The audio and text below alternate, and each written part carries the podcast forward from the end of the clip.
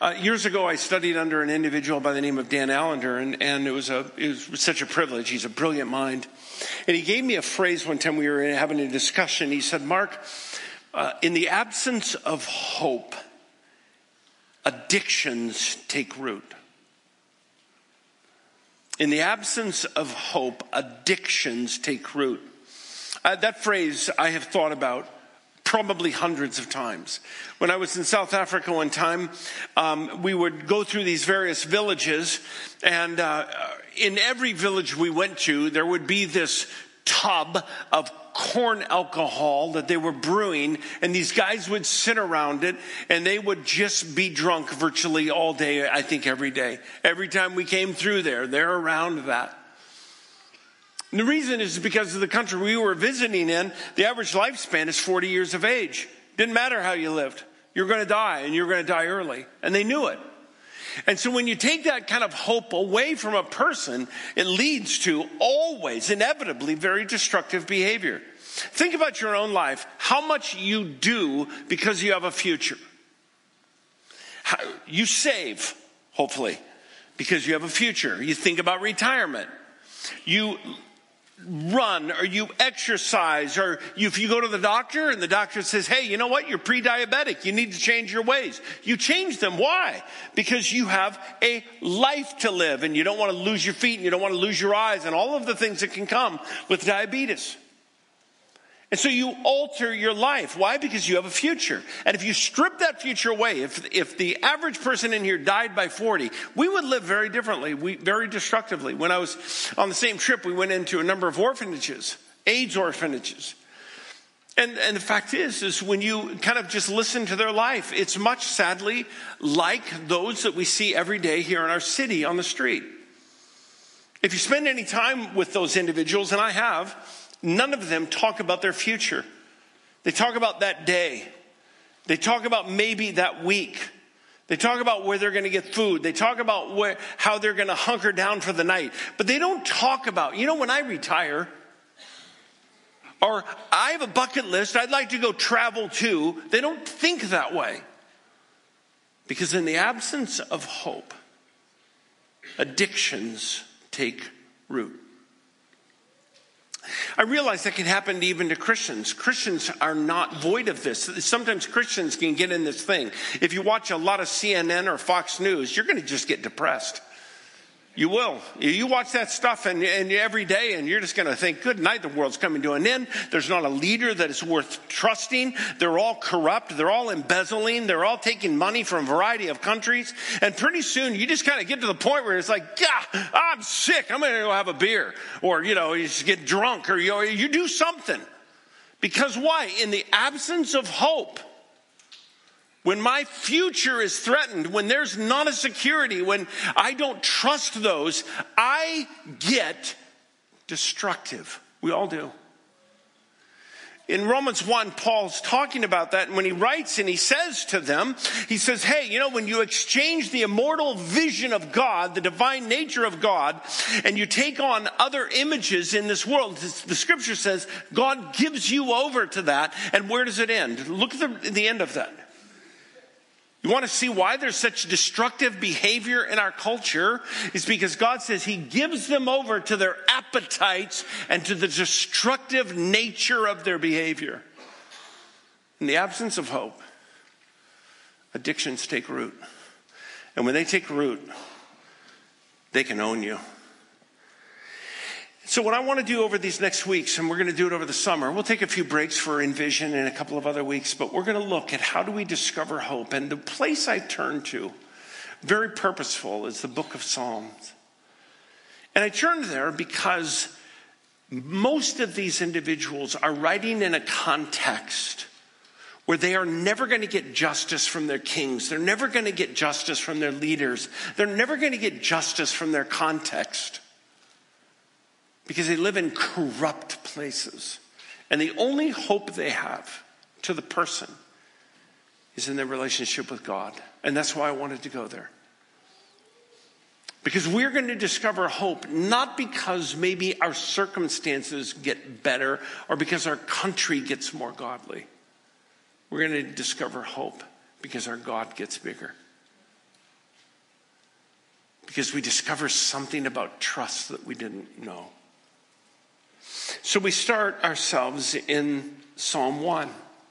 Psalm 1 is, and next week we're in Psalm 2. We're not going to sequence that way, so that's it. And we'll go to other Psalms 42 and 88 and 89 and others. But uh, we're just going to look at Psalm 1 and 2 next week, Psalm 2. Psalm 1 kind of has a breakdown that looks very similar to the entirety of the Psalms. And it invites us to consider what does God want for us? There was a study that was done a number of years ago. This person went across the United States and asked people, if you could have anything in the world, what would you get?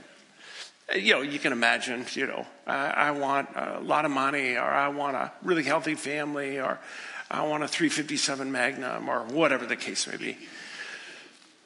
In all of this study, hands down, number one, everything else was a complete distant second. What do people want? Happiness. They want to be happy. Now, you, I know you're going to react to that and say, oh, it's not, not a biblical happiness. Maybe not. Maybe their happiness is we want a lack of hassles. We want a life with no problems. We want plenty of money. We don't want headaches. But you can't miss I don't think we should miss that the very thing that people in our culture long for is the very thing that God wants for you. He does. God wants you to be happy. He says it right here in Psalm 1 Blessed is the person. The term blessed means happy. Let me break it down in some of its more kind of uh, deeper sense. What does it mean to be happy? What does it mean to be biblically in this term as this is used throughout the Old Testament? It means to be a person who finds a sense of satisfaction. You like living. You're happy with what you got. It's a sense of joy. There's a delight in your spirit. There's a sense of completion.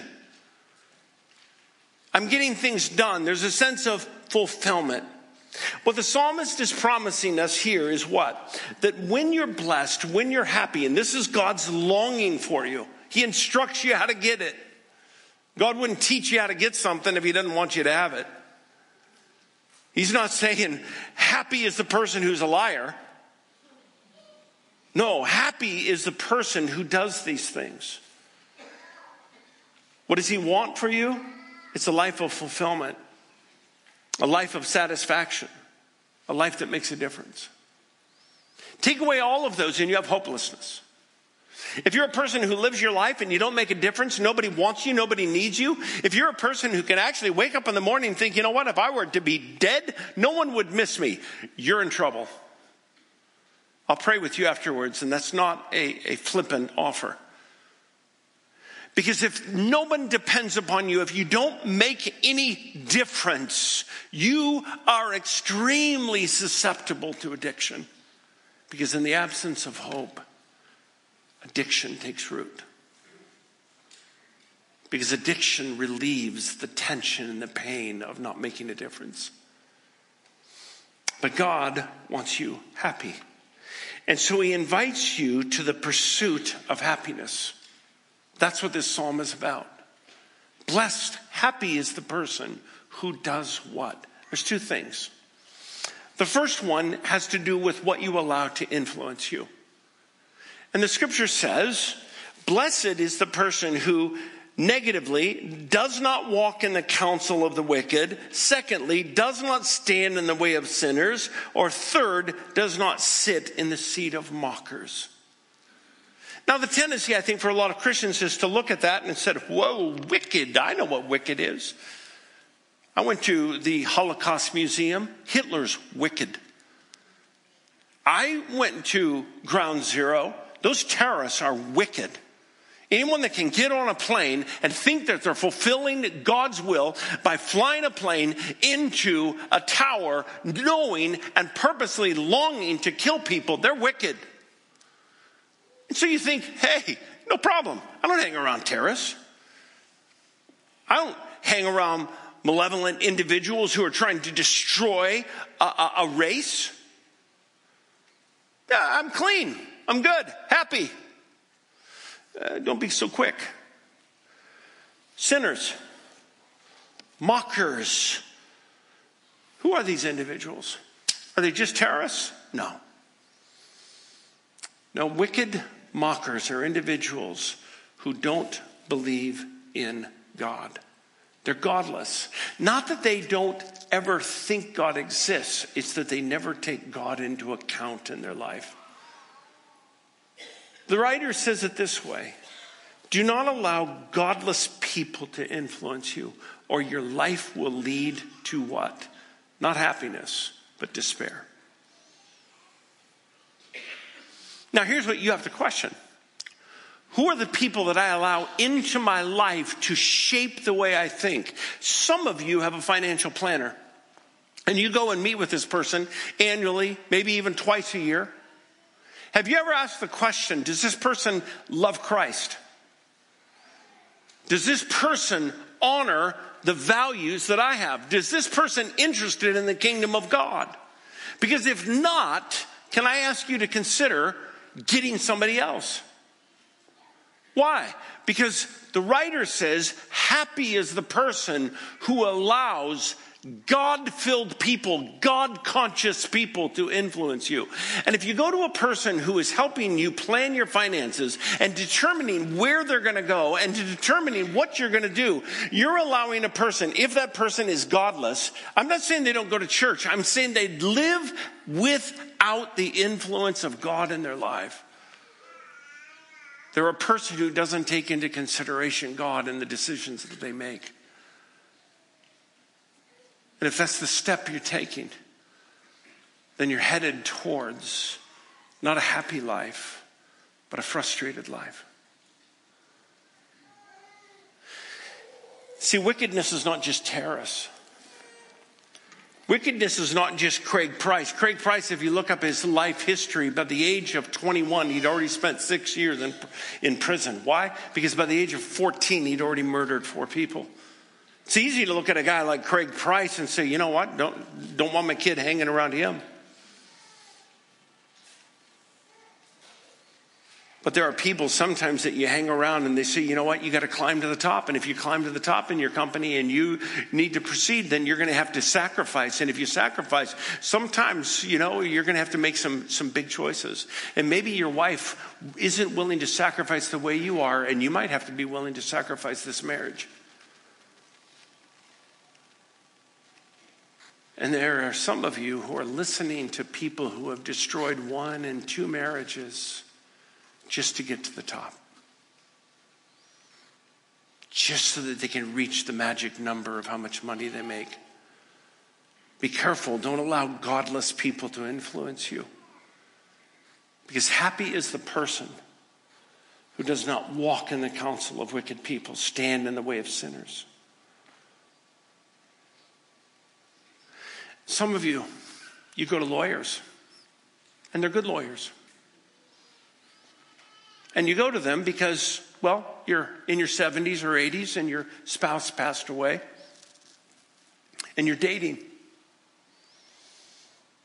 You're really not sure what to do. And the fact is, is if you get married, your future wife is going to lose her medical benefits that come from her first husband, or maybe even her retirement benefits. And so you go to a lawyer and said, hey, you know what? Tell you what. we would like to get married, but if we get married, we're going to lose tens of thousands of dollars. And so the lawyer says, Oh, I wouldn't get married. Not before the state. No, no, no. Marriage is before God. It's not a state issue. So, how about if you just have your pastor come over to the backyard, do a little ceremony, don't submit it to the state, and that way you get to be married and keep all of your benefits. Blessed is the person who does not sit in the council of expedient greed who tries to put themselves together and twist things in their own mind because maybe they sat with a lawyer who's competent and brilliant, but godless. He doesn't take into consideration the counsel of God. He doesn't honor the word of God. He simply falls into the trap of trying to what? Massage your greed. You want to be happy. Don't stop pursuing it when you're 75. Don't stop pursuing it when you're 85. Now's not the time when you're 85 to start cutting corners and hedging your bets. The pursuit of happiness goes all the way to the end. Secondly, he tells us not only to not allow godless people to influence us, but he says positively, I want you to, delight in God's word. He says in verse 2, he says, But his delight is in the law of the Lord, and on his law he meditates day and night. You might look at that law, it's like, ah, it's just a bunch of rules. That's not what he's talking about. He's talking about the, it's the, the term law, which means Torah. He said, Blessed is the man who, who meditates on the wisdom of God. That's the first five books of the Bible. That's what they would have available to them. Happy is the person who thinks about and meditates on the law. It's not reading simply. You have to read it, yes. It's not even really, I would say it's beyond memorizing. It is reflecting and mulling over and focusing on it because whatever we focus on, that's what we become. Now, there's a challenge. Experts tell me that in the moment that you're sitting here, every seven seconds, your mind goes somewhere else. So, some of you in these uh, 20 minutes that we've been together, you've gone on 75 different trips.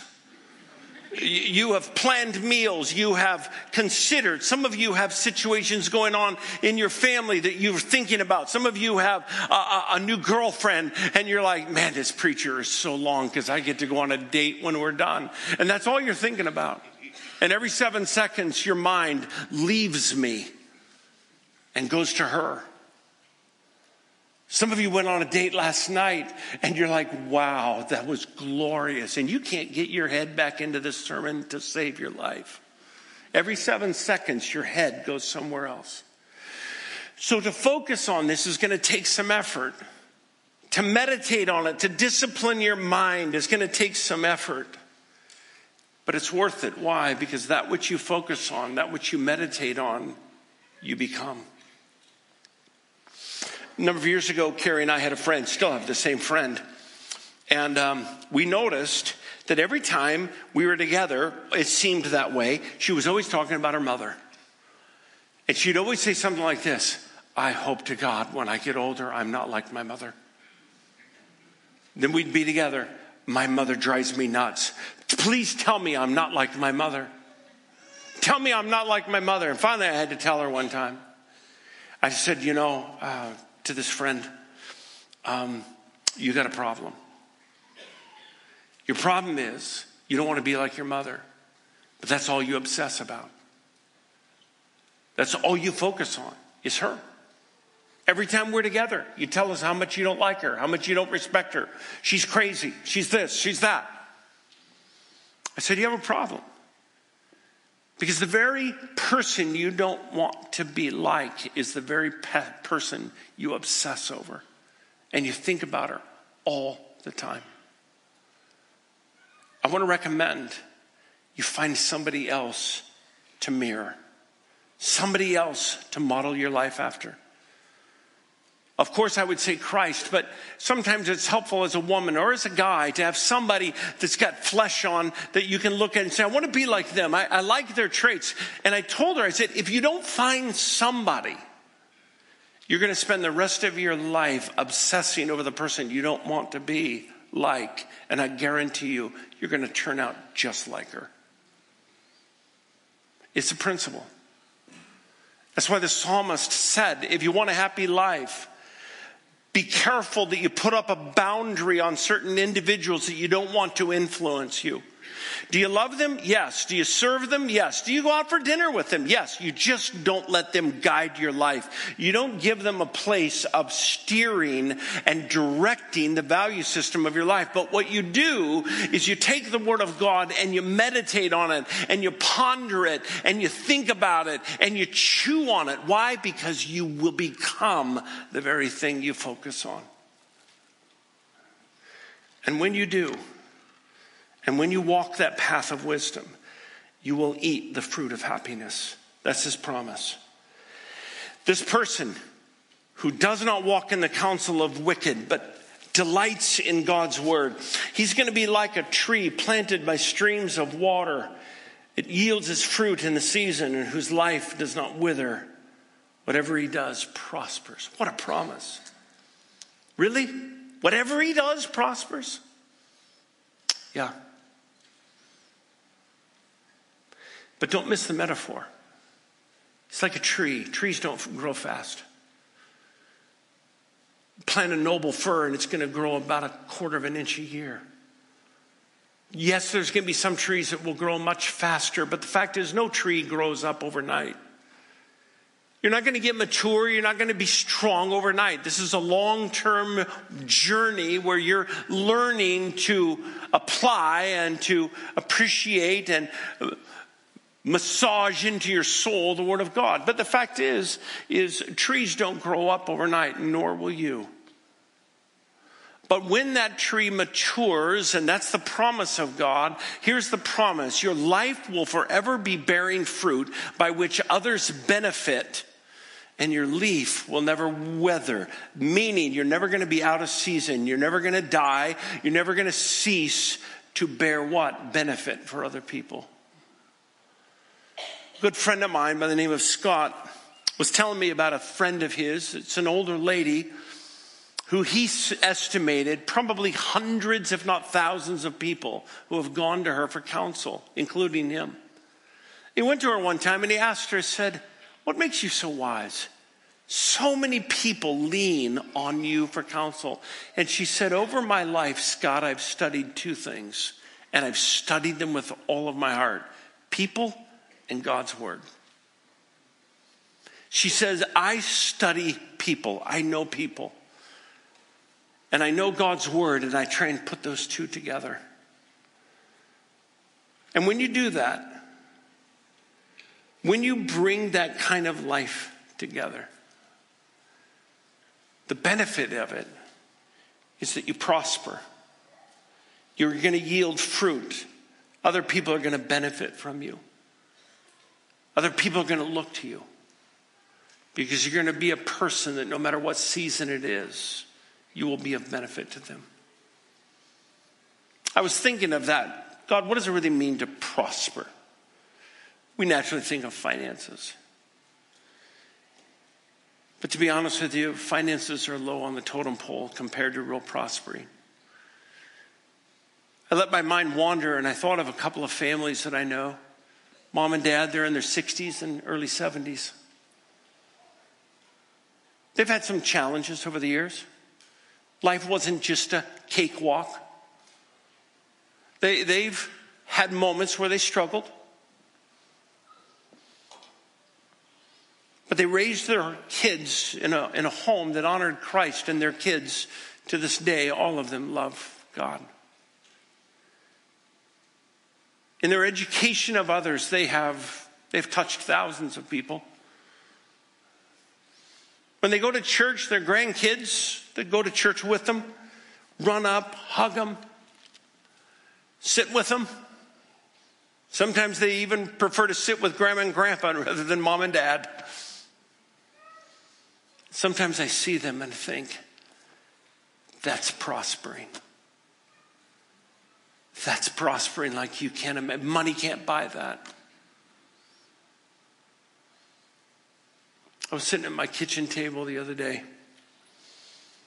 Kids were all gone, and I had the grandkids, and I got to feed them anything I wanted.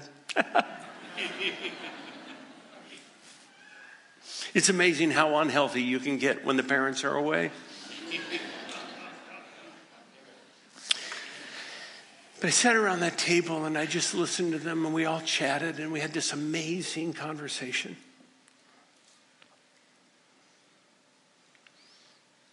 We laughed. We ate. We laughed more. And I thought to myself, there's no amount of money that you could give me that would be better than what I just experienced. Not a dime. Not a million dollars. Not 10 million. When you walk the path of wisdom, you will eat the fruit of happiness. And he says,